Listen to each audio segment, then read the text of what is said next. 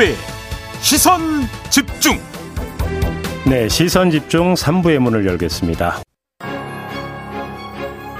뉴스의 이면을 파헤치는 삐딱선 정신. 핵심과 디테일이 살아있는 시사의 정석. 여러분은 지금 김종배의 시선 집중을 청취하고 계십니다.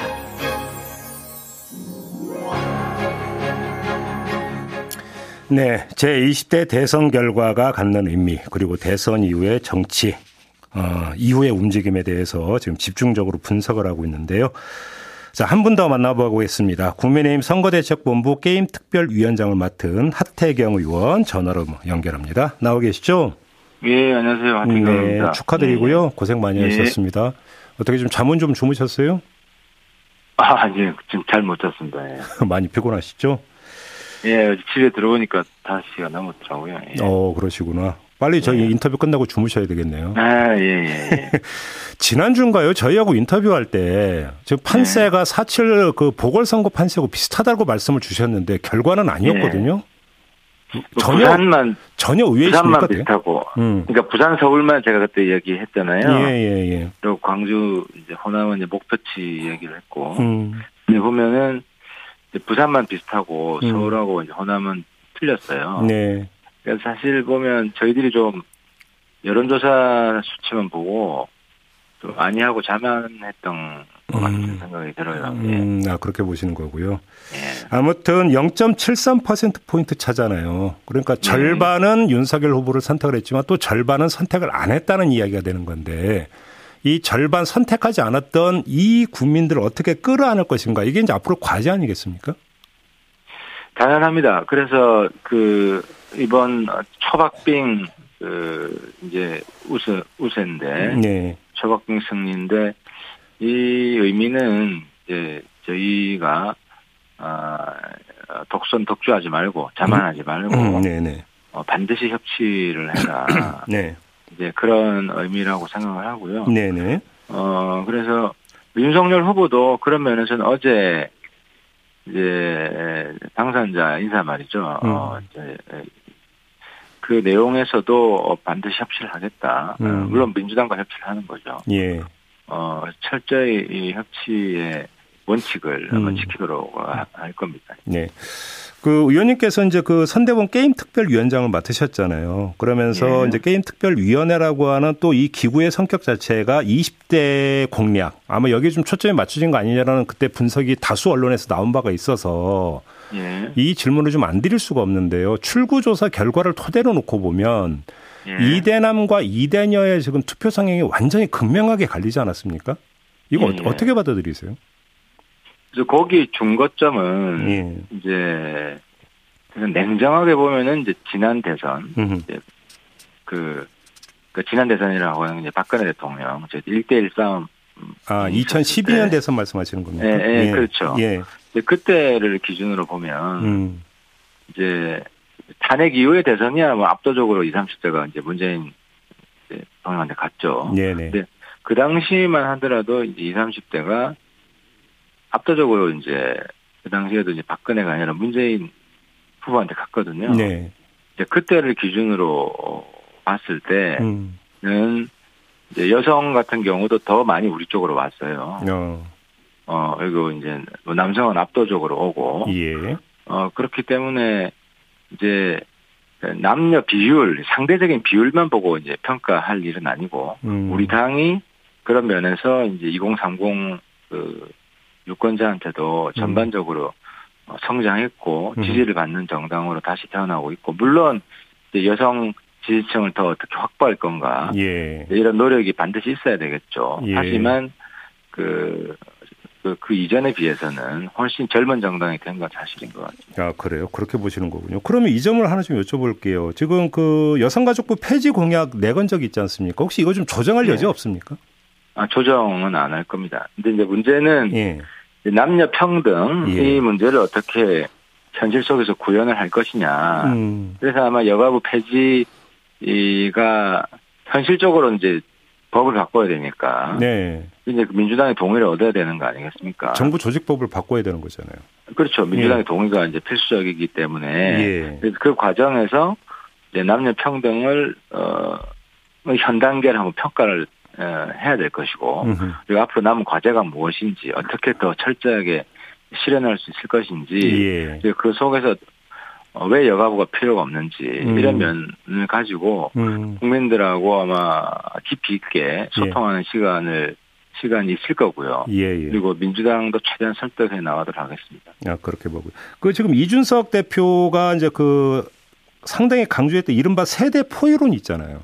예, 예. 지금 선거 결과를 놓고 보면 이게 지금 먹혔다고 볼 수 있는 겁니까? 20대 같은 경우도 평균 지금 득표를 보면은 이재명 후보가 윤석열 후보보다는 좀 앞선 거로 나오거든요. 줄구조사에서. 그래서 세대 포이론인 게딴게 아니라 이제 제가 그 여러 방송 인터뷰를 통해서 이야기를 했지만 이 그러니까 6070 네. 세대뿐만 아니라 2030을 더 많은 2030을 우리 편으로 음흠. 확보할 것이다라는 네. 그런 취지다. 음. 그래서 기본적으로 이제 그 이전에 비해서 그 2030 세대가 조금 전에도 설명을 드렸지만 훨씬 많이 음. 온건 사실이기 때문에 예. 예. 세대 포이론이 뭐 압도적으로 실현이 됐다라고 평가할 수는 없겠지만. 적어도 2030에 거의 지지가 없던 저희 정당이 예. 어, 아주 높은 지지를 음. 받게 된 것은 뭐 그런 면에서 큰 성과다라고 할수 아, 있겠죠. 아, 시각차가 좀 있는 것 같은데요. 지금 뭐 일부 언론의 분석이나 전망에 따르면 바로 이런 문제를 거론하면서 이준석 책임론이 제기될 수도 있다라는 전망이 있던데 그건 좀 너무 나간 전망이라고 보십니까, 의원님? 그거는 음 그렇죠. 예를 들어서 이제 그 선거 기간을 복귀를 해보면 네. 우리 윤 후보가 2030 지지율이 별로 안 높았을 때가 있거든요. 네네네. 네, 네. 사실 안철수 후보가 더 높았던. 예. 네, 그런 시기도 있었고. 선대위 파열음 네. 나고 이랬을 때 말씀하시는 거죠? 그렇죠. 그 당시 예. 이준석 대표랑 갈등이 있고 한때 네. 그 시기일 텐데 그 갈등이 해소되고 화학적으로 하나가 되면서 음흠. 2030 지지율이 확 올라갔잖아요. 네네네. 그래서 이준석 대표 물론 공과가 있겠지만 음. 압도적으로 공이 좀 많다고 생각합니다. 아, 그렇게 보시는 거군요. 하나 이 요건 좀 어떻게 봐야 될까요? 그 윤석열 당선인 같은 경우는 유세 내내 만약에 대통령에 당선이 된다면 가장 먼저 소상공인들을 위해서 50조 규모의 손실 보상부터 추진하겠다고 밝힌 바가 있는데 이게 실제로 그러니까 추진 들어갈 수 있는 겁니까?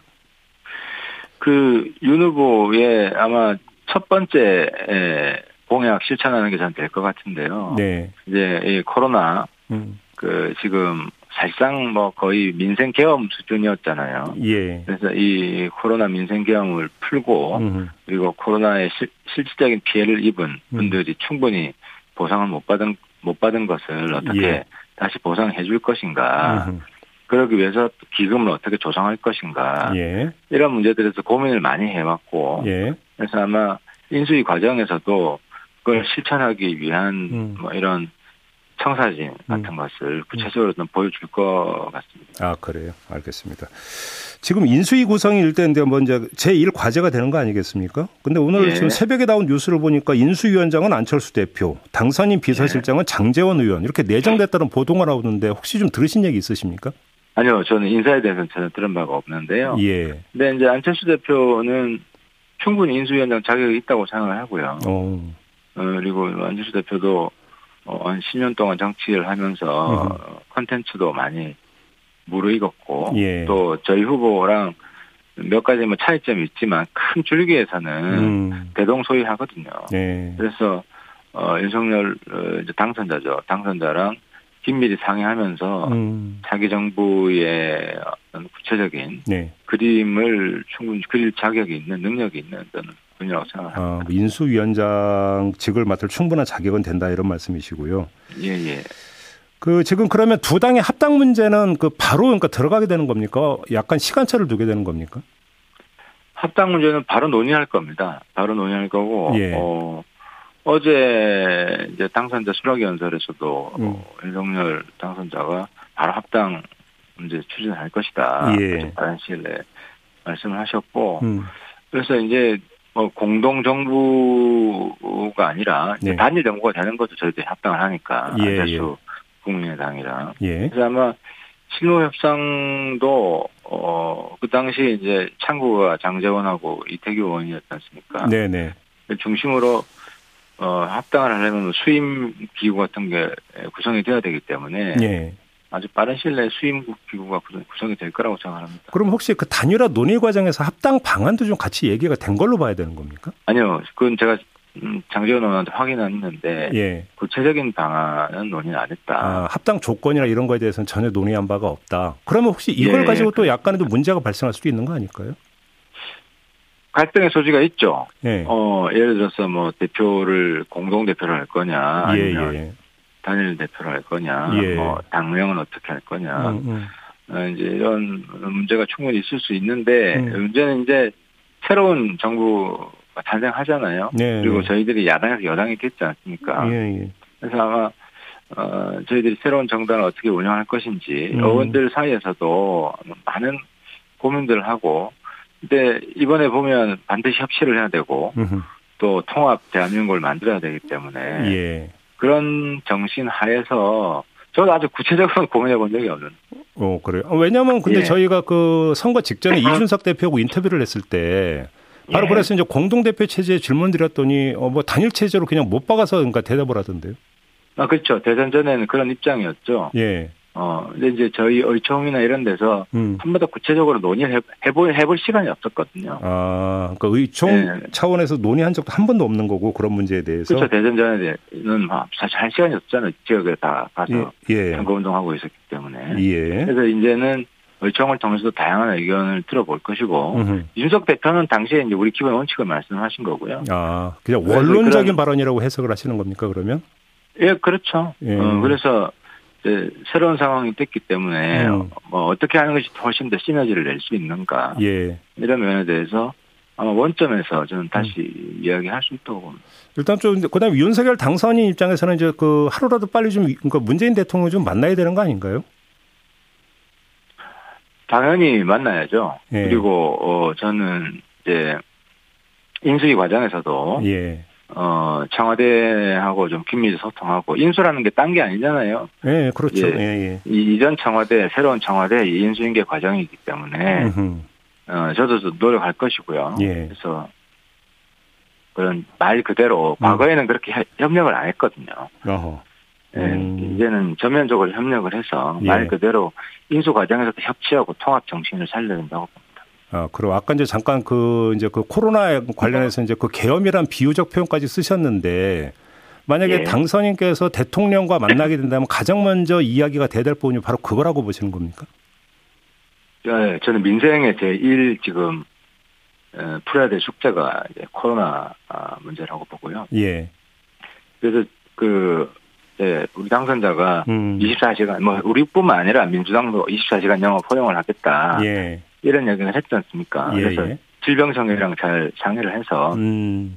그 시점 같은 것도 구체적으로 좀 조율을 하고 예, 예. 어차피 지금 유럽 같은 경우도 점진적으로 위드 코로나로 나가서 전면적 위드 코로나가 된 나라가 여러 나라 있지 않습니까? 네, 네. 근데 이제 문제는 위중증 환자 어떻게 관리할 것인가 이게 음. 핵심인데 음. 위중증 환자 어, 관리 방안 정도가 나오면 음. 24시간 영업 뭐 시작할 수 있다고 봅니다. 알겠습니다. 뭐 선대본은 오늘 해체가 되는 건가요?